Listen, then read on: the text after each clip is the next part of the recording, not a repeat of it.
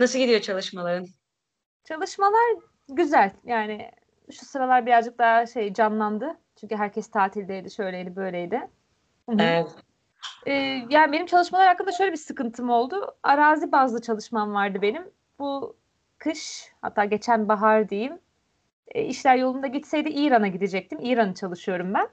Oradan örnek toplayacaktım. Ardından da Pakistan'a geçecektim. Bir proje daha orada devam ediyor. E, iki yeri gezmiş hem de örneklemiş olacaktık. Oralara gidemedik. O yüzden projenin birazcık seyri değişti. Biraz daha farklı şeyler yapmaya çalışıyoruz. Şimdi oturduğumuz yerden ne bulabilirsek literatür taraması. İr- İran'a çalışıyoruz deyince ne anlamalıyım ben? Ee, İran'ın jeolojik geçmişiyle ilgileniyoruz. Yani belli bir zaman aralığı var bu işte Alp Himalaya dağ kuşağının oluştuğu zaman. Bu Himalayalardan başlıyor işte bütün Türkiye'yi de içine alıyor. İran, Pakistan hatta işte Türkiye. Ondan sonra Alp, şeyde Avrupa'da Alplere kadar geliyor. Hatta İspanya'da Pirenelere kadar gidiyor. O bütün Çok çok güzel bir yer aynı zamanda. o yani öyleymiş. Daha henüz gitme fırsatı bulamadım ama ben de çok gidip görmek istiyorum. Yani o dağ kuşağının yapısını çalışıyoruz. İran'da işler birazcık daha farklı, biraz daha karışık. Ee, mesela Alplerde özellikle Avrupa'da çok daha iyi çalışılmış ve biliniyor artık yapısı ama İran hem e, birçok yeri çöllerle kaplı. Haliyle kayayı göremiyorsun, edemiyorsun. Ama şimdi işte jeofizik çalışmalar çok fazlalaştı. O sayede daha derinlerden bilgiler de geliyor.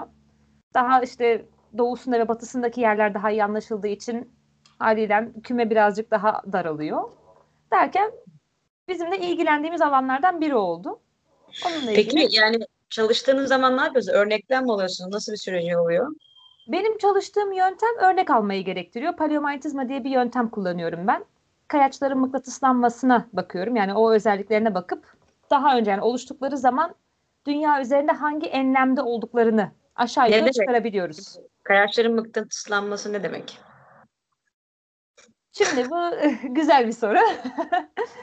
Kayaçlar oluştukları zaman ki üç çeşit kaya vardır. Onu öyle ben genelleyeyim. Bir tanesi çökel kaya, bir tanesi yerin içerisinden gelen magmatik kaya dediğimiz direkt soğuyarak oluşanlar. Bir de bu iki e, tür kayacın başkalaşımından oluşan metamorfik kayalar vardır. İşte basınca maruz bırakırsın, sıcaklığa maruz bırakırsın, dokusu değişir, şeyi değişir, içerisindeki minerali bozulur. O da metamorfik kaya olur.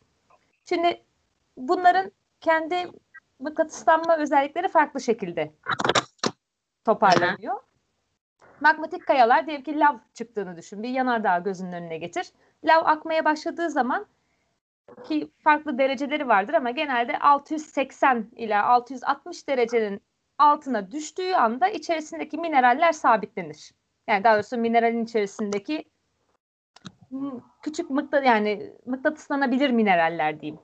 Yani de- demir olsun işte ne bileyim magnezyumu bilmem nesi olsun bunlar sabitleniyor. Sabitlendiği zaman da o anki yer manyetik alanının hani mesela şu an eline pusulayı aldığın zaman gösterdiği bir kuzey vardır ya. Bu hı. arkadaşlar da o kuzeyle aynı hizaya gelmek istiyorlar. Çünkü en az enerji harcayacağı durumu. O yüzden minik minik pusulalar olduğunu düşün kayanın içerisinde. Bunların hepsi o kuzey yönünde diziliyorlar. Yani çok böyle gidip de ağam şahım bir şey ölçmüyorsun ama makinede hassas aletlerle ölçtüğün zaman o yönü çıkarabiliyorsun. Daha sonrasında da diyelim ki bu kayayı aldın, şöyle çevirdiğini varsay. Veya aldın, bugünkü Türkiye enlemlerindeydi, gittin Mısır enlemlerine koydun. O zaman bu içerisindeki mıknatıslanma özelliklerinden diyorsun ki ya bir dakika bu normalde kuzeyi göstermesi gerekiyordu ama şimdi böyle duruyor. Demek ki bu kaya artık şeyde bazı e, varsayımlar var. Çünkü buradan da döndürebilirsin, buraya çevirebilirsin ya da o küçük açıyı da yapabilirsin ama genelde o küçük açı tercih edilir. Kaya, Ha, kaya ki-. Aynen kaya orijinal pozisyonundan diyelim ki 30 derece yana dönmüş. Mesela bu nerelerde çok işimize yarıyor?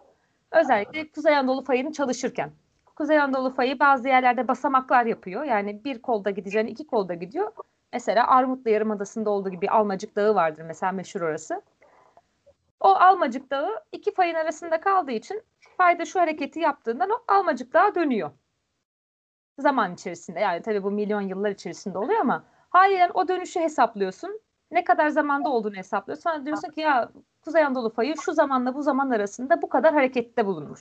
Oradan işte onun ilerleme hızı ne bileyim bir- bir- birçok şeye gidiyor yani. Bu bir tanesi kullanılabilecek. Yani bizim böyle e, medyada ya da televizyonlarda duyduğumuz işte kuzey fay şu kadar hareket ediyor, bu kadar kırıldı gibi olaylar aslında hep bu çalışmanın ürünleri olarak Sadece bunun değil çünkü çok farklı çalışmalar da var. Mesela bu bir tanesi çok daha zamanda geriye gidebiliyor ama şu an yapılan çalışmaların çoğu GPS üzerinden. Yani direkt konumlandırmayla yapılıyor. İşte aletsel dönem diyoruz biz ona. Aletsel dönem işte ne bileyim hadi gitsin 60'lı yıllara kadar. Hani o dönemden beri toplanmış olan verilerle çıkarılan şeyler var. Bunlar kısa dönem için e, geçerli. Yani sen diyebilirsin ki ya son 50 yılda olmuş olan hareketler e, son 2 milyon yılda da oluyordu. Ama bu birazcık varsayım oluyor. Hani paleomitozma bunun biraz daha gerisine gidiyor. Onun dışında hendekler açılıyor. Hendeklerde işte o faylar bulunuyor. Fayların yaptığı o küçük küçük atımlar bulunuyor. Ondan sonra onlar yaşlandırılabiliyor. Sonra deniyor ki işte bu dönemde böyle bir fay olmuş. Aşağı yukarı onların yaşı çıkabiliyor. Ben çok şey değilim o konularda. E, yetkin değilim ama yapan arkadaşlar var. Hani onlar da o fayları yaşlandırıyorlar. Faylardan bir skala çıkarıyorlar. Diyorlar ki işte bu dönemde şu kadar hareketlenme olmuş, bu kadar atım olmuş. Oradan da çıkıyor. Yani farklı farklı yöntemler bir araya gelip aslında Çok teknik bir şey girmeyeceğim ama şeyi merak ettim. Atım olmuş deyince ne anlamalıyız? atım olmuş demek normalde yan yana durması gereken birimleri düşünürsek bunların Hı hı. arasında e, düzlemsel olarak bir ne denir ona? Yani o bir düzlem boyunca birbirlerinden uzaklaşmaları diyebiliriz. Hı hı. Bir atım birimi var yani atım. Ya biz onu yani metre diyoruz, kilometre diyoruz. Yani o atım neyse artık yani aradaki e, birbirlerinden uzaklaşma miktarları diyelim. Yani tek bir şey olsun. En basitinden e, mesela 99 depreminde çok güzel aslında fotoğraflar vardır onunla alakalı olarak. Harika bir tarlanın üzerinden çekmiş. Yani tarla aslında muntazam bir tarla. Ağaçlar falan hepsi aralıklı dizilmiş ama bir bakıyorsun e, fayın geçtiği yer de belli. Fay geçerken bunları hop diye şöyle bir attırıyor. Yukarıdan baktığın zaman normalde tek bir çizgi halinde gitmesi gerekenler mesela bir metre geriye kaymış oradan devam ediyor. Mesela böyle çok güzel fotoğraflar var. Direkt fayın atımını gösteren. Bu bazen düşey atım olabiliyor. Bazen dediğimiz gibi de böyle yanal atımlar olabiliyor. Yani demek oluyor ki e, iki birim arasında bir uzaklaşma yaşanıyor. Yani aslında böyle özetleyebiliriz. Peki İran bu açıdan yani İran-Pakistan çalışmaları bu hattın genel perspektifini çıkarmak için mi lazım yoksa o, dönem, o bölgelerde ciddi bir işte deprem riski olur ya da çalışma riskleri var mı? Deprem riski var ama benim konum onunla alakalı değil açıkçası. Çünkü ben birazcık daha geçmişe bakıyorum. Jeolojik zamanda geçmişe bakıyorum. İşte fay dendiği zaman, deprem dendiği zaman genelde son bin yıllar, belki hadi milyon yıl olsun. Hani onlar göz önünde alınıyor. Çünkü daha ziyade bulunmak istedikleri şeyler depremlerin yaşanma sıklığı, o sıklıktan yola çıkarak da bugün veya işte gelecekte ne kadar sıklıkla olabilir, ne kadar zaman aralığında tekrar görülmesi beklenir depremlerin bu tip şeylere bakılır. Hı hı. milyon yıllar yani 65, 70 hatta gerekiyorsa 120 milyona kadar iniyor benim şu an çalışmalarım. O dönemlerle ilgilendiğim için hani deprem benim için çok ufak tefek kalıyor benim perspektifimde. Ben daha ziyade o bölgelerde şu an okyanusal kayalar olarak e, kıtaların üzerinde bulunan kısımların eskiden okyanus olan halleriyle ilgileniyorum. Yani okyanuslar vardı. Okyanusal kayalar diyoruz biz bunlara. Bunlar bir şekilde bugün kıtanın üzerindeler. Orada olmamaları gerekiyor. Bunun Hmm. tektonik hareketler. Şey e, aslında biraz daha heyecanlı değil mi? Mesela şeyi görmek açısından. Önceden bizim e, şu an kıta olarak bildiğimiz yerin bir zamanlar bambaşka bir yapı olduğunu düşünmek. Ya da şimdi Kesinlikle. mesela e, belki okyanus olan yerlerin bir zamanlar insanların yaşadığı yerler olduğunu görmek. Geçen gün bir videoya denk gelmişti. Bütün Akdeniz'i e, buharlaştırsak hani bir büyük çılgın proje belki görmüşsündür sen de. Adamlar böyle sadece bilimsel bir fantezi yapıyorlar. İşte e, Akdeniz'i buharlaştırırsak ne olur? Hani dibinde ne, ne tip işte e, kalıntılar olur, nelere Hı hı. maruz kalır, işte bu neye e, sebep olur. Ama bunu sen sadece 10 yılda 20 yılda yaptığın zaman bütün toplumlar belki bundan zarar görürken doğa kendi içerisinde milyonlarca yılda bize bambaşka yerler açıyor. Tabii. Yani mesela seni en çok heyecanlandıran e, neler olmuştu bu sonuçlarda? Ya da aklına geldikçe ya şurasının bu özelliği e, çok enteresan. Daha böyle Mesela- popüler bilgi açısından. Aslında Akdeniz'le alakalı enteresan bir bilgi var. Akdeniz'in tabanında e, aslında tuz var. Evet. Hı hı. Yani bu da şunu gösteriyor. Vakti zamanında Akdeniz'de hakikaten hiç su yokmuş. Yani tamamen kuru bir havza. Koskocaman kupkuru bir havza. Ne zaman ki işte Cebeli Tarık e, müsaade ediyor. Atlantik'ten ondan sonra sular gelmeye başlıyor. Daha sonrasında işte iklim de muhtemelen biraz daha değişiyor. Ondan sonra Akdeniz oluyor. Hani başlı başına bunu düşündüğü zaman bile çok acayip bir şey. O koskoca havzanın bir anda yani aslında bir anda da dolmuyor. Bir de öyle bir şey var. Yavaş da doluyor. Ona rağmen şu an bir deniz haline gelmiş olması. Yani bu benim hakikaten heyecanlandıran şeylerden bir tanesi. Yani belki geçmişte oraya gördüğümüz zaman çok da hoşumuza gitmeyecek. Yaşama Yok, imkanı çok zor olacağı bir yer. Şu an dünyanın en güzel e, kıyılarına sahip değil mi? Çok enteresan o açıdan. Yani muhtemelen bir yer, düşün Tokat gibi bir yer belki. Ama sen Tokat'ın daha sonrasında böyle güzel bir deniz kenarı falan olduğunu düşün. Hani onun gibi. Aslında bütün bu hareketler sürekli böyle şey gibi düşünüyoruz. Dünyayı çok sabit gibi düşünüyoruz. Çok 50 yıllık, 60 yıllık ömrümüz olduğu için o hareketlerin bizim şu an gördüğümüz bütün yapıları yani dağlarda gezerken en çok heyecanlandıran şey herhalde oydu. Bunların zamanlar düz olmaz olduğu. Yani Evet. bu yükseldiğini hayal etmek, bu kadar yükseldiğini hayal etmek. Yükseldikçe başka canlılar orada yerleşmeye başlıyor. insanlar ev yapıyor. Ee, hani insan sürekli değişen bir dünyada şey gibi simülasyonda yaşıyormuş gibi. Kesinlikle öyle. Aynı doğa var ama kendi içerisinde dönüştüğü için bir anda herkes farklı bir dünyada yaşıyormuş gibi hissediyor kendisini. Evet. Hatta av- avantajını da kullanıyor. Şöyle ki ben e, Hatay'da bir ara çalışma yapmıştım. O zaman aktif faylara çalışıyordum Hatay'da. O dönem işte aradığımız şeyler fay aynası dediğimiz yani işte bu dedim ya az önce atımlar oluyor. E, bu düşey atımların olduğu yerlerde işte orada bir büyük bir havza oluşmuş. Yani Hatay'ın kendisi zaten bir graben. E, faylar boyunca işte yavaş yavaş çökmeler oluyor. Çöktükçe içeride havza oluşuyor. Öyle düşün. Hı hı. Şimdi bu havzanın kenarlarında da bu fayların olduğu yerler var. Yani fayın kendisi şey gözükebilir şekilde. Hatta dümdüz böyle şahane sanki almışsın oradan bir şey indirmişsin. e, Hatta tırmalayarak indirmişsin. İzleri bile kalmış. Biz onlara işte fay kertikleri, fay çizikleri diyoruz. Oradan da bazı ölçümler yapıyoruz. Ama şunu da gördüm. Şimdi o fay düzlemi o kadar düzgün ve o kadar güzel ki hatta neredeyse dike yakın. Oradaki insanların bir kısmı evlerinin duvarı olarak kullanmış. Yani as halbuki ne kadar tehlikeli.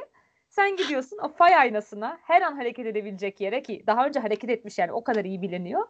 Oraya gidiyorsun geri kalan evin üç kenarını yapıyorsun hop senin bir duvarın hazır doğadan geliyor. yani Sana bunları da gördük. Depremler, deprem merkezi neresi? Bizim evde. Hani Ha, mesela aynen öyle ya evin altında her- hemen şurası diye. yani hani biz onlardan uzak durmaya çalışıyoruz olabildikçe ne bileyim yapılan raporlar mesela bu jeofizik etütler, jeoloji etütleri yani der ki burada fay vardır hani evinizi şuraya kurmayın biraz daha yana kurun hani burada zemin daha sağlamdır şöyledir böyledir ama Hatay'da birebir resmen fay duvarının kullanıldığını gördüm gözlerimle. Peki mesela senin şu an bu çalıştığın konunun e, bir ismi var mı üst başlık olarak? Yani Üst mesela başlık. bir, fonlamaya başvurduğun zaman bu alandaki çalışmalar. Mesela atıyorum ne bileyim politik bilimlerde işte, işte sosyolojide göç, işte sosyolojide e, boşanma oranları, sosyolojide kültür gibi alanlar oluyor ya. Bu mesela senin biliminde nereye denk geliyor? Ee, benim bilimimde bizim rekonstrüksiyon dediğimiz bir çalışma var. Bu şu demek oluyor. Bugünkü kayaların dağılımına bakarak bunları oluştukları zamana geri çekmek. İşte e, hmm, bazı yerlerde sıkışmalar oluyor, bazı yerlerde havzalar açılıyor zamanla.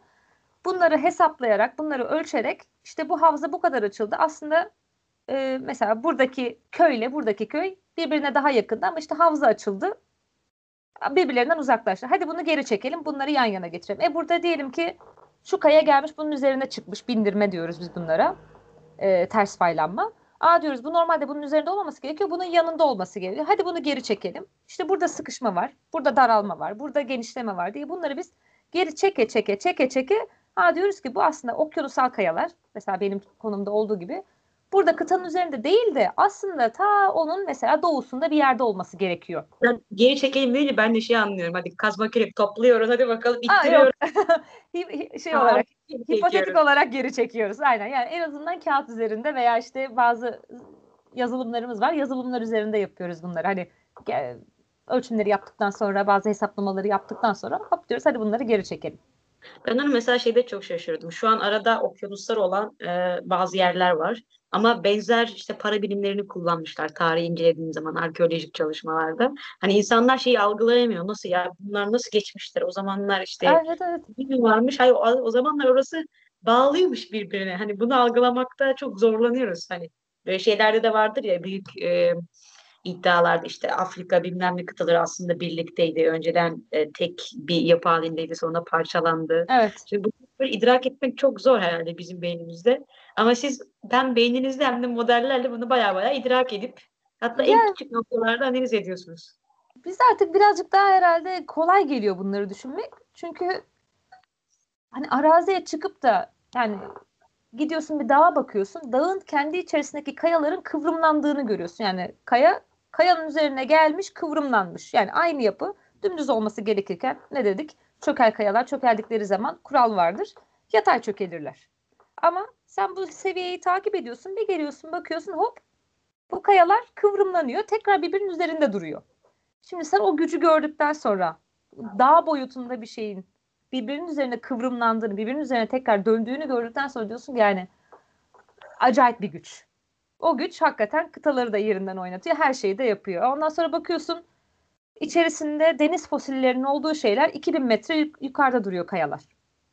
Onların orada ne işi var? Bunlar nasıl buraya geldi? Hani onunla ilgili zaten hani bilimsel dönemin tartışması da vardır. Hani uzun uzun. Bunlar nasıl geldi? Tufanla geldi. Yok efendim birileri attı. Şu oldu, bu oldu yani. Yani çok fazla şey var ama onlara da bakınca e, bir ara öyle bir e, derleme okumuştum. Daha doğrusu bilimsel düşünmenin tarihi diyeyim.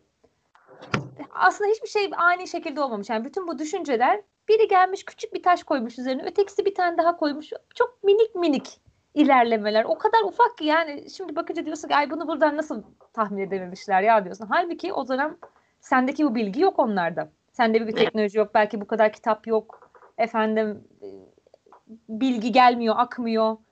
Hatta bir şey konuşmak istedikleri zaman mektuplaşıyorlar. 3 ay, 5 ay gidiyor. Allah kim bilir o mektup geri dönecek mi, dönmeyecek mi? Ben, ben, ben hala mektuplaşıyorum arkadaşlar. Şimdi iki haftada gidiyor. İlerleme var yani. E, iyi mi? İki haftaysa ge- gene iyiymiş. Ama aslında çok yavaş. Mesela bu eskiden e, Avrupa içerisinde insanların Birinci Dünya Savaşı'nın esnasında mektuplaşmalarında 2-3 güne gidiyor. Düşününce yani İspanya'dan Türkiye'ye mektup 3 haftada gidiyor. Diyorsun ki savaş zamanından beri kötü bir iletişim var. İspanyollar yatıyor, Türkler yatıyor bir türlü mektup ulaşmıyor. Herkes diyor ki WhatsApp'tan konuşsanıza kardeşim. Yani Değil mi? Artık mektup mu kaldı diye. Ama doğanın sabrının gücü çok böyle metaforik de bir anlamı var yani insanın öğrenmesi gereken. O kadar sabırlı, o kadar yavaş, milyonlarca yıl bir şeyleri bekliyor. Görmüyorsun içeriden ama dışarıdan çok büyük değişimler görmüyorsun ama içeriden hatta bazen derler ya işte bir şeyle bir şey arası diyelim iki santim her sene işte ilerliyor.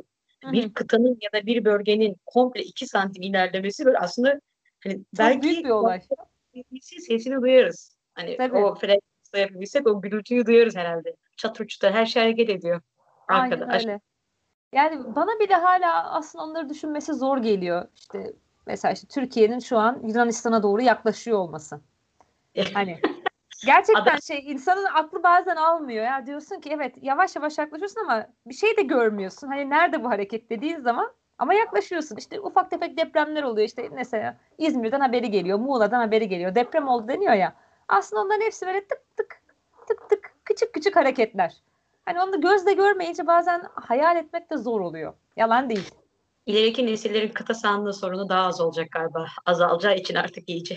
Valla galiba bence daha da kötü olacak. Çünkü azaldıkça haydi bakalım çünkü en son e, adalardan bir yerlerden sınırlar çekilmiştik ki zaten Yunanistan'la bizim papaz olmamız o- bu işe de bağlanıyor. Çünkü yaklaştıkça o hassas ölçümlerde kim nereye sahip? Bu sefer onun sıkıntısı çıkmaya başlıyor. İşte bugüne kadar diyelim ki ilk 100 kilometre benim de diyelim e, ne oldu şimdi 99 kilometre oldu varsayalım. E ne olacak şimdi? Hangisi kim nerede iyi hak iddia edecek? Onunla da ilgili sıkıntı var. Ama sadece mesela Türkiye'de değil Rusya tarafında yani Rusya-Amerika bağlantısı arasında da var. Çünkü orada da hareketler devam ediyor. Mesela hala ben bile adam gibi şeyi bilemiyorum. Rusya ile Amerika'nın işte Alaska, Rusya bağlantısını düşünelim. sınır tam olarak nerede? Yani Amerika kıtasıyla Avrasya veya Asya diyelim tam olarak sınırı nerede? E bu arada çok alakalı bir şey soracağım. Bu hız, hızın e, sebebinin enlemle boylamla falan bir alakası var mı? Yani yukarıda daha hızlı, aşağıda daha yavaş gibi muhabbet var mı? Yani ekvatordaki hızla e, işte Kuzey Kutbu'ndaki hız gibi bir şey düşünemeyiz değil mi? Ee, E, çok değişiyor. Yani bildiğim kadarıyla alakalı biraz. tabii yani hem yer şekilleri hem de bunlara sebep olan olaylar diyeyim. Şimdi e, bizim dalma batma dediğimiz bir olay var. Aslında bunun mekanizması hala araştırılıyor. Az önce dediğim gibi bir kıta varsayalım. Hemen onun yanında da bir okyanusal levha. Tabii bunlar levhalar. Farklı sebeplerden dolayı bu okyanusal levha kıtasal levhanın altına dalıyor. Ki özellikle bunlar işte Pasifik çevresinde görülür ki o yüzden de çok büyük depremler oluşur. İşte Şili'de, Endonezya'da, Japonya'da bu dalma batmanın olduğu yerlerdir. Hemen de bu dalma batmanın kenarlarında e, volkanik kayalar oluşur. Volkanlarla da meşhurdur. Hatta ona Ring of Fire denir, ateş çemberi. O bölgelerde bu, bu tür yapıları görürüz. Ee, ama benim bildiğim kadarıyla hani bu boy yani enlemle değişen şimdi çok da yalan söylemiş olmayayım. Kesin analizler vardır. Çünkü bu tip yayınlar bazen çıkıyor yani işte atmosferle alakalı olduğu zaman var. Evet alakası var ama bildiğim kadarıyla kıta hareketleriyle hani kuzeyde veya enlemde ol, şeyde e, ekvatorda olması çok bir şey fark ettirmiyor. Peki şey, şey soracağım. Sen e, şu genel anlamda dünyada bu alandaki çalışmalara baktığın zaman özellikle belli ülkelerin bu konuya ilgisi olduğunu görüyor musun? Ya da belli enstitülerin e, ya da hangi alanlarda daha çok mesela şu an sen e, Hollanda'dasın değil mi? Hollanda'nın Evet. öz- özgün bir çalışması olduğu için mi oradasın? Yoksa e, tamamen oradan postdoc geldi, oradan yer geldi gibi mi? Yoksa oranın özellikle Hollanda'nın bu alanlarda ilgisi var mı? Ee, şöyle kendim için şunu söyleyebilirim. Ben daha öncesinde paleomantizmle çalışmıştım ve bu konuda devam etmek istiyordum. Şimdi paleomantizmaya bakıldığı zaman birincisi laboratuvar gereği var. İkincisi bununla ilgili çalışan iyi bir ekip olması gerekiyor. Dünyada da bunlar en azından sayılı diyebilirim. İşte Oslo'da bir yani Norveç'te bir şey var, grup var. Almanya'da bazı gruplar var. Ee, Hollanda'daki grup iyidir. İşte Amerika'da birkaç grup var. Öyle olunca hani bunlardan bir tanesine gitmeye çalıştım. Bunlarla çalışmaya çalıştım. Ne zaman ki öğrendim bunlar da yeni bir projeye başlayacaklar ve çalışacakları yerde işte içinde hatta Türkiye'nin bir kısmı da olacak. İran, Pakistan. Ha dedim ki hem oralarda çalışmak istiyorum çünkü Türkiye ile alakalı bilgim var.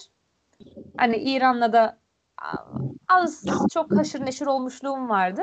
Ha dedim o zaman tam bana göredir. Hani ben bu işe talibim dedim. Onlar dediler ki ha tamam sen de bize uygunsun. Hadi gel beraber çalışalım.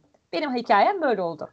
Peki bunun en bu çalışmaların en büyük uygulama alanları ne? Yani ya da genel anlam sadece teorik olarak mı kalıyor? Bunun bir uygulaması ya da işte e, endüstride şu an bir e, karşılığı var mı? Yoksa genelde biz bir tür tarih bilgisi gibi bunu ekliyoruz. Geçmişin şeklini çıkartıyoruz ve gelecek nesiller belki bundan bir şekilde faydalanabilir bu datayı kullanarak. Şu an bile çıkarıyorlar onları. Şöyle söyleyeyim mesela İran'da e, en revaçta işlerden bir tanesi cevherler. Bu cevherlerin nerede çıktığı. Şimdi bu cevherler de genelde belli tektonik yapıların belli bölgelerinde bulunuyorlar. Sen diyebilirsen ki ya evet burası bir kuşak. Bu kuşağın ben burasında bunu gördüm ve işte yapısına bakıyorum. İşte e, o cevherin kendisini görmesem dahi onunla alakalı kayaları buluyorum. Ya diyorum ki böyle bir hat gidiyor. Eğer sen diyelim ki bakır arıyorsan buralara bakmanı tavsiye ederim. Veya ne bileyim altın arıyorsan buralarda olma ihtimali daha fazladır. İşte Afrika'nın pırlanta durumu olduğu gibi elmaslar e, çıktıkları yerler belli. Hani kimse gidip de onun dışında farklı yerlerde aramaz çünkü biliniyor o bölgeler, o kayalar elmasları ihtiva eder. O yüzden gidiyorlar orada arıyorlar. Bu tip sonuçları var. İşte ne bileyim Daha önden Biraz değil Daha, daha ne olsun herhalde endüstrinin en çok ağzının saygısının aktığı konu bu. Yer altının hareketlerini bir şekilde tarihsel açıdan gözlemleyip tahmin ederek yanın zenginliklerine ulaşmak herhalde şu anki Evet. endüstrinin en büyük hayali. Aynen. Ee, daha da birazcık daha sığlaşırsak bu konuda mesela e, jeofizik çalışmalar bazen suyun nereden gelebileceğini gösteriyor. Sen diyelim ki bir çiftçisin, bir sondaj açmak istiyorsun ama sondajı nereye vuracağını bilmiyorsun. Onun şimdi sondaj pahalı bir şey. Eğer hemen çağırıp ya şuraya bir tane, şuraya bir tane at dersen O maliyetli bir şey oluyor. Ama ne yapıyorsun? Bir jeoloğa danışıyorsun veya bir jeofizikçiye danışıyorsun. Ya diyorsun ki ben su çıkarmak istiyorum. O da diyor ki işte burada önce yapılmış haritalara bakıyor. Bazı profiller çıkarıyor. Ondan sonra diyor ki ha, senin için en olabilecek yer burası. E sen gidiyorsun oraya nokta atışı yapıyorsun. Yani her zaman çıkıyor değil ama Aynı şey- arttırıyorsun. Sektörde doğalgaz için de geçerli galiba değil mi? Kesinlikle, Yani yerin kesinlikle. altında olan her şey için az Tabii. çok. Yani Peki yapay zeka ile ortak çalışmalar oluyor mu? Yani bunun birçok kısmını tek tek e, gidip ölçemeyeceğin için bazı yerlerin modellemesi ya da mesela şey vardı galiba Google'ın e, bir ekibi içerisinde böyle işte je- jeofizik müzik e, şey jeomüzik dedim ya jeofizik mühendislerinin olduğu aslında güzel olabilir değil mi? Yer altının müziği. Evet yani düşününce şimdi kulağa da o kadar tuhaf gelmedi. Geo- Geomüzik mühendisliği. Ee, orada mesela bir ekip datayı kullanarak yani datayı kullanarak ve mühendislik çalışmalarını kullanarak modellemeler yapıp büyük şirketlere işte BP gibi e, yeraltı haritaları çıkartıyorlar. Hani yeraltı olasılık haritaları. Ama bunun işte e, sen e, yapay zekaya uygun yerlere data vererek onun modellemesini sağlıyorsun. Hı hı. Burada çıkma ihtimali bu, burada çıkma ihtimali bu. Bu da herhalde bu tip şirketlerin yatırım maliyetlerini çok düşürdüğü, düşürdüğü için inanılmaz derecede işte jeofizikçiler, e, bilgisayar mühendislerini kendi bünyesinde alıp çalıştırmaya başladıklarıyla ilgili bir şey okumuştum. Herhalde biraz şeye doğru da gidiyor. Hani tek tek manuel olarak bir insanın yapması değil de bir sisteme veriyorsun bilgileri, o sistem modellemeye çabalıyor gibi bir şey. Ee, olabilir ama şöyle söyleyebilirim. Toplanan jeofizik verilerin işlenmesi diye bir birim var. Yani daha doğrusu böyle bir iş var. Sen gidersin jeofonlarını serersin işte bu sismik çalışma içinse. Gidersin onları toparlarsın. Eline gelir böyle kargacık burgacık çizgiler. Ondan sonra oturursun. Oradaki bölgeye bakarak işte jeolojik yapısıyla alakalı vardır birkaç bilgin. Çünkü yüzeyde kayası vardır. Efendim yapısına bakarsın dersin ki ya derine doğru böyle bir kaya da görmeyi beklerim. Yani bu tip şey bilgiler geliyor araziden. Dersin ki işte buradaki hızlar şu olabilir, bu olabilir. Ondan sonra bunları filtrelerden geçirirsin. Filtrelerden geçirdikten sonra da çıkan şeyi kendin yorumlarsın. Bir de sismik mesela yorumlama vardır. Hani yapay zeka bunu ne kadar nasıl yapabilir? Onu bilmiyorum açıkçası. Er- erken çünkü e, birçok kısmında hem datanın giriş giriş kısmı yani şu an yap- yapay zeka için herhalde en büyük sıkıntı e, çok veri var belki. Bu verinin iki tane sorunu var. Bu verinin hangileri anlamlı? Bunu Kesinlikle. nasıl yorumlayacağım? İkincisi bu verileri otomatize nasıl edeceğim? Yani veriler insandan mı sürekli bana gelecek yoksa ben kendim bunu nasıl alabilirim? Ben şu an yapay zeka adına konuşuyorum. Yanlış anlama. Yarın bir gün Terminator'daki gibi e, şey yaparlarsa iktidarı ele geçirirlerse hani bu konuşmalar kayıt altına. Sizden yanaydım. Haklının yanındayım. Şey gibi, Silivri soğuktur başka açıdan oluyor artık. Gerçekten öyle. Ya herhalde önü açık bir alan ama çok daha başında olsa gerek. Yok. Çünkü Yani aslında bir konuya çok güzel değindin. Hani hangi veriye güvenip hangisini alacaksın? Ben mesela şimdi basit bir literatür taraması yapıyorum kendi bölgemle alakalı olarak. Gidiyorlar kayaları yaşlandırıyorlar. Diyorlar ki işte bu efendim 90 milyon yaşında artı eksi şu kadar. Bir tane yayın çıkıyor. Ya diyor ki ben de aynı kayadan çalıştım diyor. Ben 70 buldum diyor. Haydi bakalım. Şimdi 20 hangisine milyon güveneceksin? az değil yani 20 Değil milyon. değil ya benim işimde bayağı bir fark yaratıyor. Yani 20 milyon yıl demek yani o, o okyanus başka bir zaman değil de bu zaman kayboluyor demek. Hadi bakalım şimdi hangisine güveneceksin? Şimdi mesela burada devreye şu giriyor. Birincisi e, gidiyorsun yapmış olduğu analizlere bakıyorsun. Bunların hangi birini ne kadar e, yayınlamış? Tablolarına bakıyorsun. Yapabiliyorsan bazen sen kendin koyup bunları tekrar bir koşturuyorsun. Ya diyorsun evet bak bununla aynı sonuçlar çıktı. Veya diyorsun ki bu birazcık daha amiyane tabirle e, o yazarın ben nasıl iş yaptığını bilirim. Ona çok güven olmaz diyorsun. Çünkü daha önce de böyle bir şeyini görmüştüm diyorsun. Ha diyorsun ki yani şu yazarın birazcık daha güvenilir. Yani şu ekip daha iyi çalışıyor bu konuda. Daha temiz. E, ben bunların yaptığını tercih ederim diyebiliyorsun. Ama gene de başkasının çalışmasına Peki ben olayı kişiselleştirirsem e, se- senin nasıl ilgin başladı? Yani küçükken elinde kazma kürek herhalde yeri mi kazıyordun? Nasıl başladı bu yere olan ilgin? Yere olan ilgim e, Çocukluğuna yani çocukluğumda çocukluğuma Biraz inelim. çocuk dinleyelim. Yani çocukluğum aslında ben tek çocuğum. O yüzden biraz yalnız geçti çocukluğum. O yüzden de annemle babam bir işlerle meşgul olurken ben daha ziyade çayırda çimende gezinir, çiçek toplar, işte kaya toplar. Yani toplar dediysem de aslında güzelliklerine bakarak toplardım. Hani öyle bilimsel açıdan yanaşmıyordum ne yalan söyleyeyim. Mesela yazlığımızın olduğu yer İzmir'deydi bizim. İzmir'de deniz kenarında şahane yemyeşil taşlar çıkardı. Böyle dokunduğu zaman da sabun gibi kayardı böyle. İçerisinde siyah siyah noktaları var. Bayılırdım onlara. Delmesi de kolay olurdu. Onlardan küpeler, kolyeler yapardım. Efendim işte deniz kabukları topardım. Onlardan bir şeyler yapardım. Hani öyle, o, o tip şeyleri severdim ama ne yalan söyleyeyim oturup da o zaman ya şu kayada neymiş deyip ki etrafımda herhalde yoktu soracak kimse. Halbuki insan merak eder. Ya desen ne diyecekler ki? Düşünsene Türkiye'de anne bu kaya ne demek anne? Nereden geldi bu kaya? Yani biz Evet. bizim kendimizin nereden geldiğini sorduğumuz zaman leylekler getirdiğini toplulukta yaşadığını bildiğimiz için kayalar Tabii. zaten hangileri? Yani diyecek ya işte orada kaya yani her taraf kaya neyine soruyorsun diye. Hani benim, benim de ilgim o kadardı. Bunları severdim açıkçası. Ne zaman işte coğrafya dersleri aldığım zaman herhalde onları da sevdim. Üniversite seçim zamanına geldiğinde de ya dedim ki ben hani fizikle alakalı bir şey okumak istiyorum. Ama böyle masa başı işi de olmasın. Hani dışarıda çıkmak istiyorum. O zamanlar işte aklımda şantiyeler mantiyeler falan vardı çünkü hani öyle şeyler biliyordum. Ondan sonra düşünüldü, taşınıldı. Daha doğrusu ben düşündüm, taşındım. Hatta bizimkilere inat. E, Çünkü annem dedik ya İzmir'de kal ne olur. Bak dedi sana şey yaparız hani torpil geçeriz. Bak yani ayrı eve de çıkarsın dedi. Hani o, o tip Anne babanın klasik şeyi ya sana araba alırız ev alırız bizim yanımızda. Bu ülkede Aynen. kal. Bizimkiler bana öyle diyor. Türkiye'ye dön sana araba alalım ev alalım. Anneciğim keşke daha çekici bir konuyla gelsen. Yani ne bileyim Evet. desek ki böyle bir merkez oluşturalım. O merkezde eğitim olacak bilmem ne gel işte orada bir şey. Yok canım araba ev işte daha neyse. yani o, o dönemki hani elinde olmayan şeyler olduğu için herhalde cazip geleceğini düşündüler. Hani belki de bilmiyorum İzmir'den gitme sebebinin onlarla yaşamak istememem olduğunu mu düşündüler nedir? Halbuki benim hayalim hep İTÜ'ydü. İTÜ, İTÜ, İTÜ yani. Şeydim böyle hastasıydım. Posteri mosteri falan asıldıydı. İşte ne bileyim tanıtım günlerine gitmiştim aşık olmuştum ki.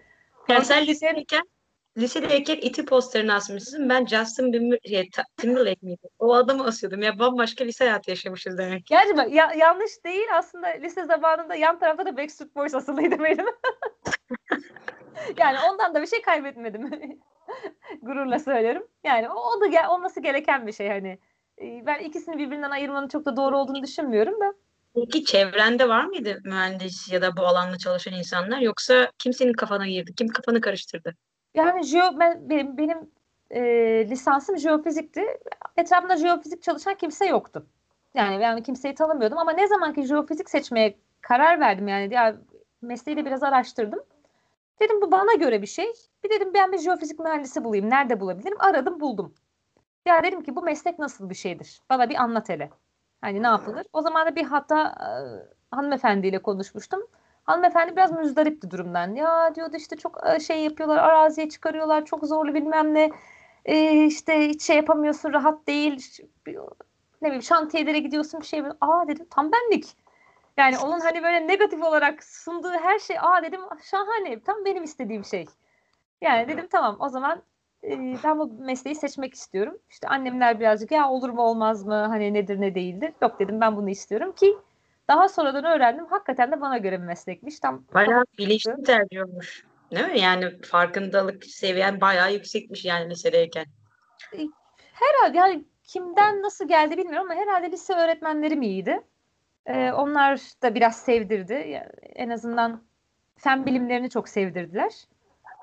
Bir de tabii Onların fizik sayesinde. deyince, yani e, fizik deyince evet yani fiziğin bir sıkıcı olarak adlandırılabilen kimine göre o kısmı var. Yani sürekli oturur e, işte e, e, tahtada kara tahtada çalışmalar yap sadece denklemler olan kısmı e, belki çok uygulaması var ama sıkıntılı. Evet. E, ama fiziğin mühendisliğe aktarılmış olan kısmı çok keyifli. Yani ister elektronik Kesinlikle. Mühendisliğindeki fizik olsun ya da ge- jeofizik adı üstünde yani Aha. oradaki fizik olsun.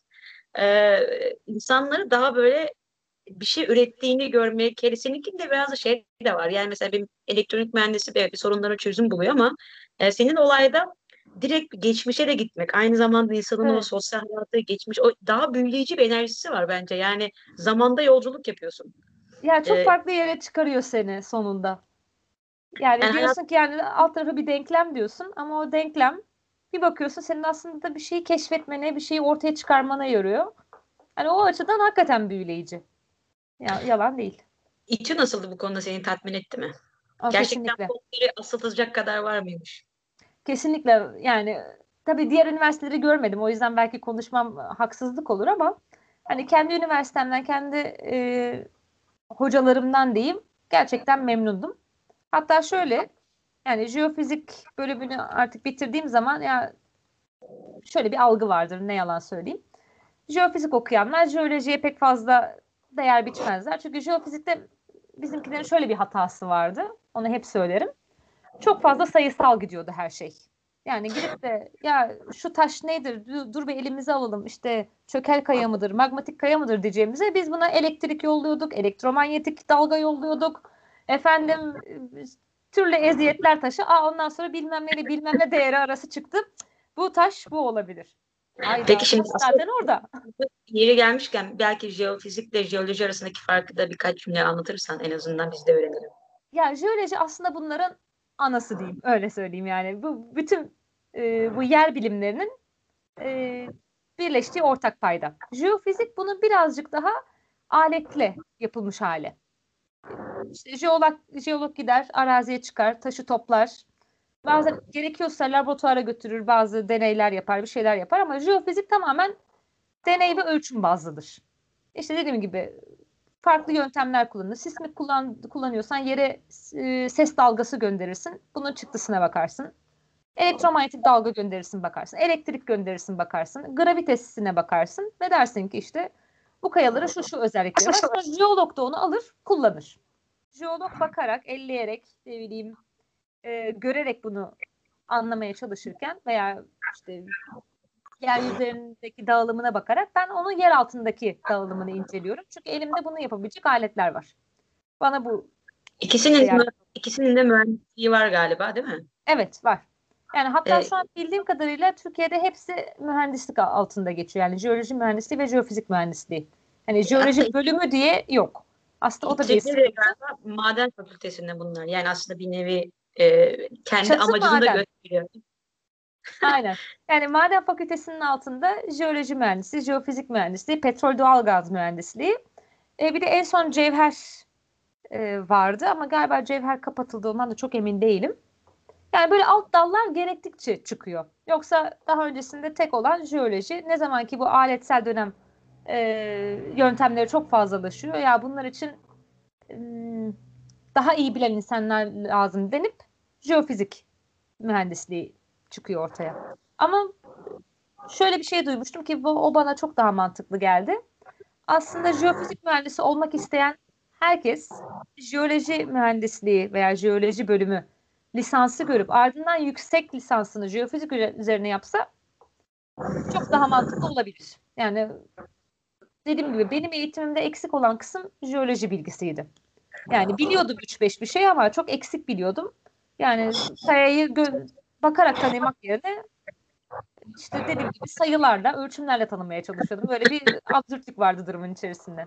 Hani keşke Sonra- daha sıkı olsaydı. Sonra da aynı devam ettin galiba değil mi? Hep aynı alanda.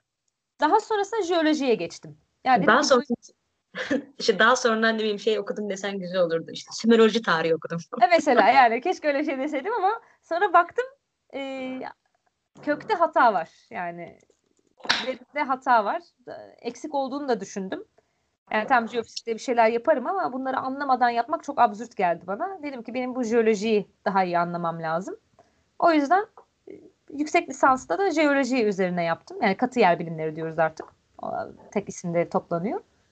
E şimdi de yaptığım iş hem jeolojiyi kullanıyorum hem jeofizik yöntemleri bilmemin avantajını kullanıyorum. İkisini de birleştiriyorum.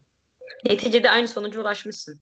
İnsanlar demiş de jeolojiden gel jeofiziğe git. Ya sen demişsin geç olsun da güç olmasın. Güç olmasın aynen. Ben biraz tersten yaptım. Jeofizik üzerine jeolojiyi kattım ama sonunda iyi oldu. Yani şu an bayağı işimi görüyor. Bayağı faydasını görüyorum. Şey açısından ben açıkçası, açıkçası bayağı şey öğrenmiş oldum. Yani e, bugün ben de İstanbul Teknik Üniversitesi'ni okudum ama maden fakültesi biraz böyle uzakta kalıyordu. Sen hangi bölüm mezunusun? Ben endüstri mühendisliği mezunum. Ama Bayağı Hı. uzakta.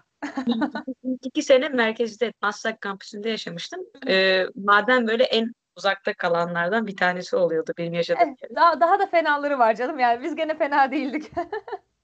Evet. Hep derler gemi inşaat fe- fenadır diye. Gemi inşaat evet ya da şey yurtları vardı. Neydi o? Hmm, Kız yurtlarının olduğu yerler mi? Yok Evet. vadi.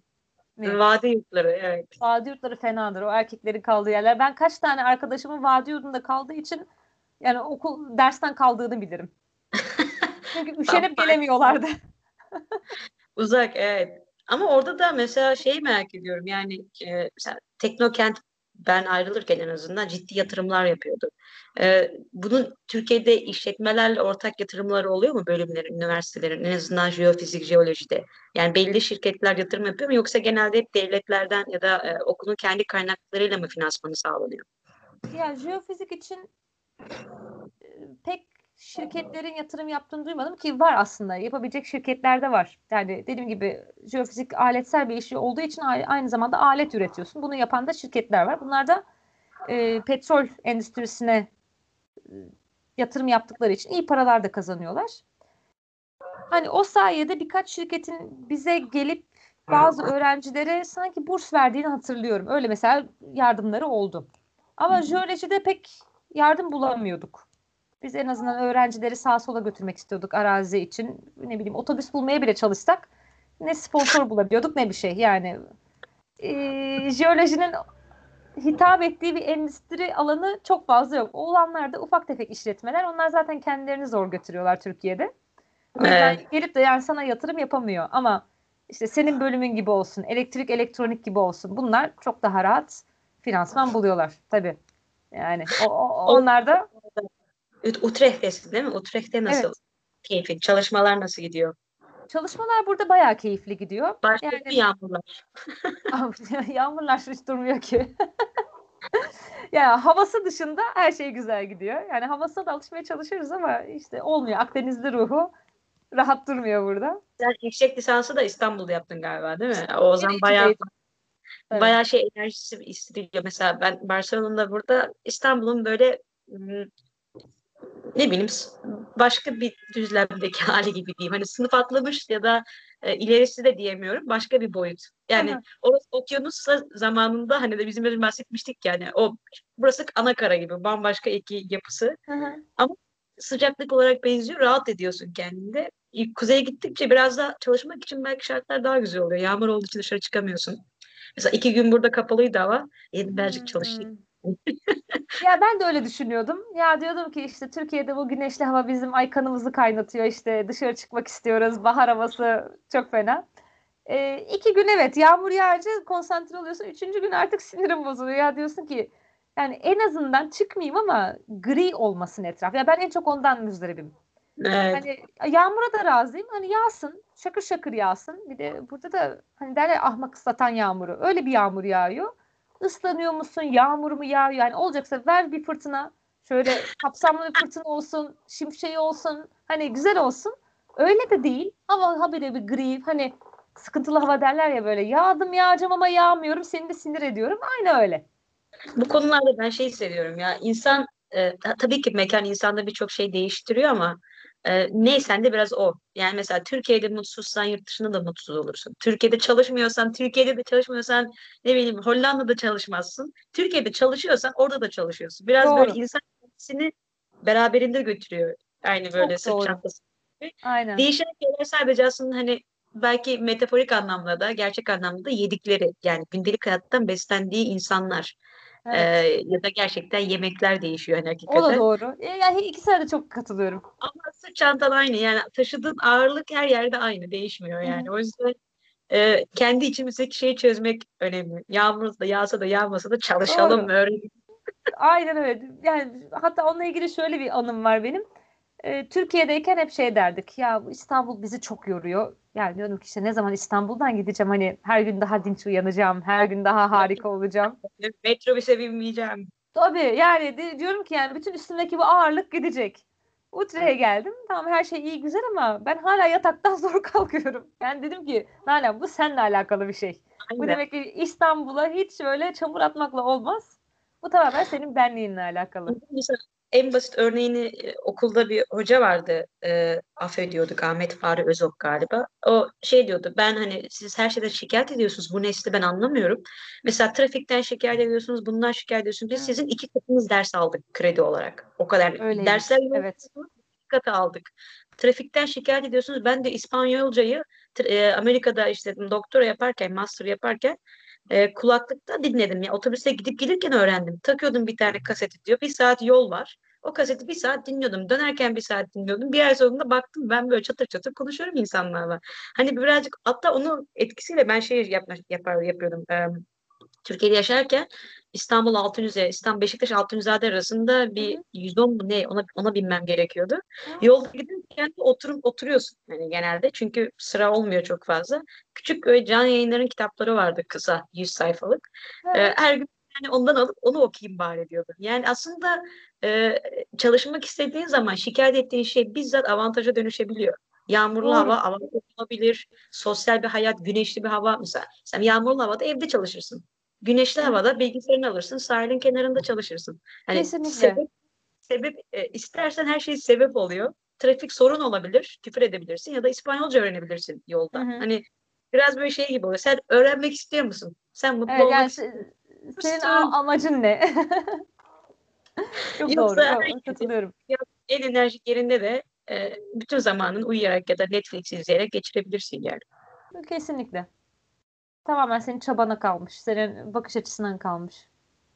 Peki son bir soru. Ben de senin vaktini çok almayayım. Ha, yok, rica ederim.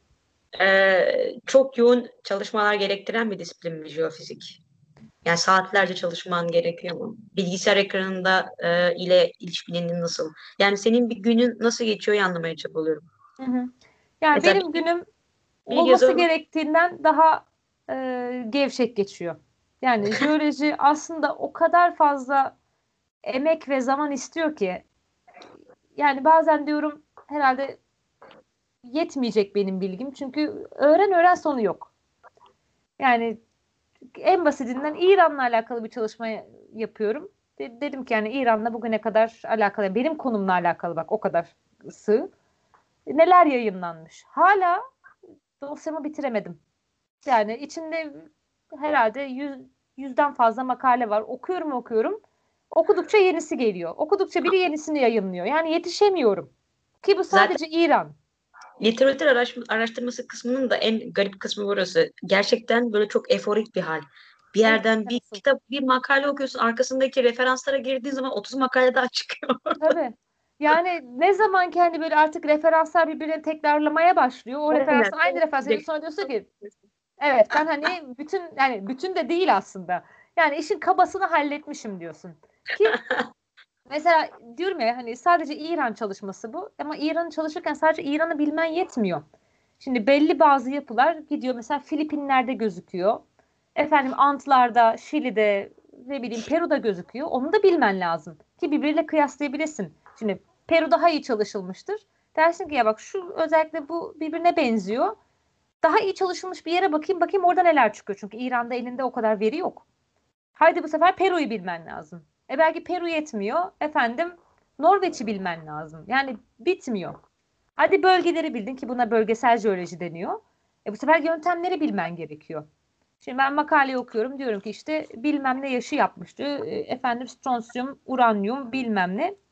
Bazen hızlı geçiyorum çünkü anlamıyorum. Halbuki onu da bilmem lazım. Ya, ya da çoğu zaman yaptığım gibi bir iki öyle güvenilir arkadaşım var. Jeokimyadan anlayan, yaşlandırmadan anlayan. Ya diyorum gözünü seveyim doğru mu ne diyor bu hani sen bana anlat. Çünkü artık yetişemiyorum ki ona da yetişemiyorum. Bari diyorum şu bilgiyi başkasından veya daha güvenilir kaynaktan devşireyim. Bu cevabından anladığım disiplin yoğun değildir, öğrenmek yoğundur. Eğer öğrenme isteğin varsa Kesinlikle. en basit gözüken disiplinle bile çalışıyor olsan ya da bölümde bile çalışıyor olsan uykusuz geceler geçirirsin yani. Kesinlikle öyle. Yani ben bazen şeyi hissediyorum ya yeterince çalışmıyorum. Yani o herhalde benim birazcık da doktora danışmanımdan bana kalan bir şey. Çünkü o kendisi yani bütün gününü o işe verdiği için tabii başka da bir sorumluluğu da yok. O, onun da avantajı var. Hani senin günlük kaygıların da oluyor, işte çamaşırın da oluyor, bulaşığın oluyor, bir şey bir şey. Hani o, o tip kaygıları da olmayan bir insan olduğu için hani hep derdi. jeoloji senin hani kıskanç han- şey yani onun için hanımı benim için hani kıskanç kocan gibi olacak. En çok onunla ilgileneceksin diye. Hani ondan başka bir şey düşünmeyeceksin diye. Ama tabii düşünmek zorunda kalıyorsun. Hatta günümüz koşullarında bayağı bir şeyler düşünüyorsun. Yani o yüzden yeterince belki vakit ayırmadığımı bile düşünüyorum. Biraz üzülüyorum da. Bazen kızıyorum da kendime ama Ya biraz bence insan hayattaki hobilerine ki bu ne olursa olsun bilimsel çalışmalarda bir hobi. Yani bizim bir Tabii. zaman gibi düşün. Ekonomideki en güzel e, yatırım modeli biliyorsun portföy yönetimi da- dağıtmaktır. Yani alanları ilgilendiğin alanda yatırımlarını dağıtmak. Bütün paranı dolara koyma. Dolara da koy. Evet. İşte, ne bileyim e, bono da al bilmem ne de yap işte do- Türk lirası da bırak. Ne olursa bir yerde kriz olursa öbür tarafta dengeleyebilirsin. Böyle hayat geceliğinde gözün böyle sürekli korkuda uyumazsın. Bence aynı şey hayattaki boş zaman ve hobi dengelemesinde de. Yani sadece Lazım. hayatını tabii yapanlara şey demiyorum yani risk alıyorlar. Mesela hayatını sadece akademi ya da iş yapan insanlar risk alıyor. Tıpkı bütün parasını Tesla hissesine yatıran bir insan gibi. Aha. Yükselirse çok yükseliyor, çok kazanıyor ama düşerse de Doğru. çok fena. Yani bir aksilik yaşarsan bir arkadaşım vardı. Yani akademideki herhangi bir aksilik ya da iş dünyasındaki küçücük bir olay onlarda böyle yankı yapıyor. İçeride çok büyük hı. eko yapıyor. Çünkü çok büyük anlam yüklüyor. O yüzden böyle bence dengelemek iyidir. Yani akademide olsun, çamaşırlarda olsun, hobide olsun, yağmur altında Kesinlikle. da olsun. Hepsi olsun yani. Hepsi de daha Lazım güzel. lazım. Yani o bir dayanak noktası lazım. Çünkü kendimden biliyorum. E, doktoradan mezun olduktan sonra postdoc aramaya başladım. İki sene boyunca ben işsiz kaldım. Yani herhangi bir gelirim de yoktu, bir şey de yoktu. Bir dönem geldi. Ben dedim herhalde devam edemeyeceğim bu mesleğe çünkü yok. Kadro açılmıyor. Yani başvuramıyorsun bile geçtim. Hani başvurup da seçilmemeyi geçtim. Başvurabileceğim bir kadro yok. E, yurt dışında açılan bazı pozisyonlar var. Hiçbir tanesi hitap etmiyor. Yani farklı farklı konular halen. E, ister istemez e, özelleşiyorsun bazı konularda. Onlara da başvuramıyorsun.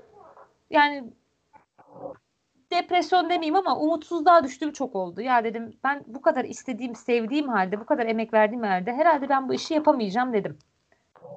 Ki artık ikinci senenin sonunda şeydim böyle çaresiz haldeydim. Artık ne olursa olsun bir yere gideyim hani parasında bile değilim. Ee, hani yaşatsın yeter.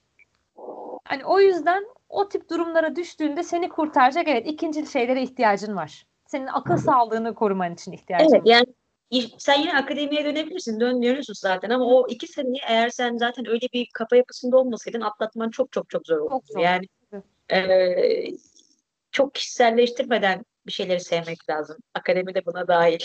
Kesinlikle yani bazen senin istediğin gibi gitmiyor işte. Yani sen çok başarılı oluyorsun. Çok iyi yayınlar bile çıkarmış oluyorsun ama işte yok Şey açmıyor kadroyu. Ben Ne yapacaksın? Ben ayrılmak istiyorum. Kıskanç kocadan bahsetmiş, e, bahsetti yani doktor ho- hocan demiş. E, kıskanç şey gibi sen o kadar seviyorsun ama sonunda ayrılmak istiyor diyor ki sen daha ilerini hak ediyorsun. O kadar iyi şey yapmış olmana rağmen karşılığını alamadın. Aynen öyle. Yani ortada böyle kalıyorsun ondan sonra. Bazen ayrılık da sevdaya dair deyip aslında. Ondan sonra boynunu büküyorsun. Bu arada son şey e, ba- başlık olarak aklıma şey geldi. E, Tokat da okyanus mudur falan gibi bir şey olabilir. Tokat önceden okyanus muydu? Yani Hani- aslında bö- bö- bu tip şeyler var hani tabii biraz daha bilimsel şey tadında. İşte efendim bilmem ne okyanusal kayalardan mı oluşuyordu? İşte burası bilmem ne okyanusunun parçası mıydı? Hani o tip başlıklar geliyor. Akademide var bizde. Yalan değil. Evet. Ama tabii tokat olarak değil de E, Pod, podcast'te de belki öyle bir şey yaparız. Tokat olabilir. okyanus muydu bir zamanlar? Bir zamanlar okyanus falan. Şimdi düşüneyim. Yani tokat, tokatlılar şey yapar ondan sonra hemen kulak kabartır. Şimdi Tokat'ı bir yerde şeye geçirdik ya. Tokat hani böyle negatif gibi yaptık ya. Öyle ben de küçük bir şehirde büyüdüğüm için Bilecik'te e, küçük hı. şehirleri savunuyorum. Onların yani ama o küçük şehirlerin de şeyi vardır ya. Yani karikatürlerde şurada burada hani olmaz mı? Olmaz mı? Bilecik herkesin ekşi üzere herkesin aynen e, Bilecik. Bilecik. İyi bakalım. Çok teşekkür ederim. Aa, çok Ee, memnun oldum. Çok güzel ben- oldu. Bir dahaki görüşmede e, devam ederiz daha detaylı Tamam. konular istediğin Aynen. alanda. E, Tamam. iyi günler diliyorum. Keyifli Tamam. yağmurlar. Şöyle artık sıcak çikolatanı içersin. Yağmurun Yani. kenarı. Evet, e, onu bekliyorum aslında. Yani birazcık daha soğusun. Tam böyle şimdi geçiş zamanındayız. Ne sıcak ne soğuk. Hani böyle bir, tam bir soğuk olsun. şeye geçeceğiz böyle. Polarlar. Saniye yani. Görüşmek üzere o zaman. Çok teşekkür ederim bilgiler Tamam. için. Rica ederim her zaman. Görüşmek üzere. Hoşçakal.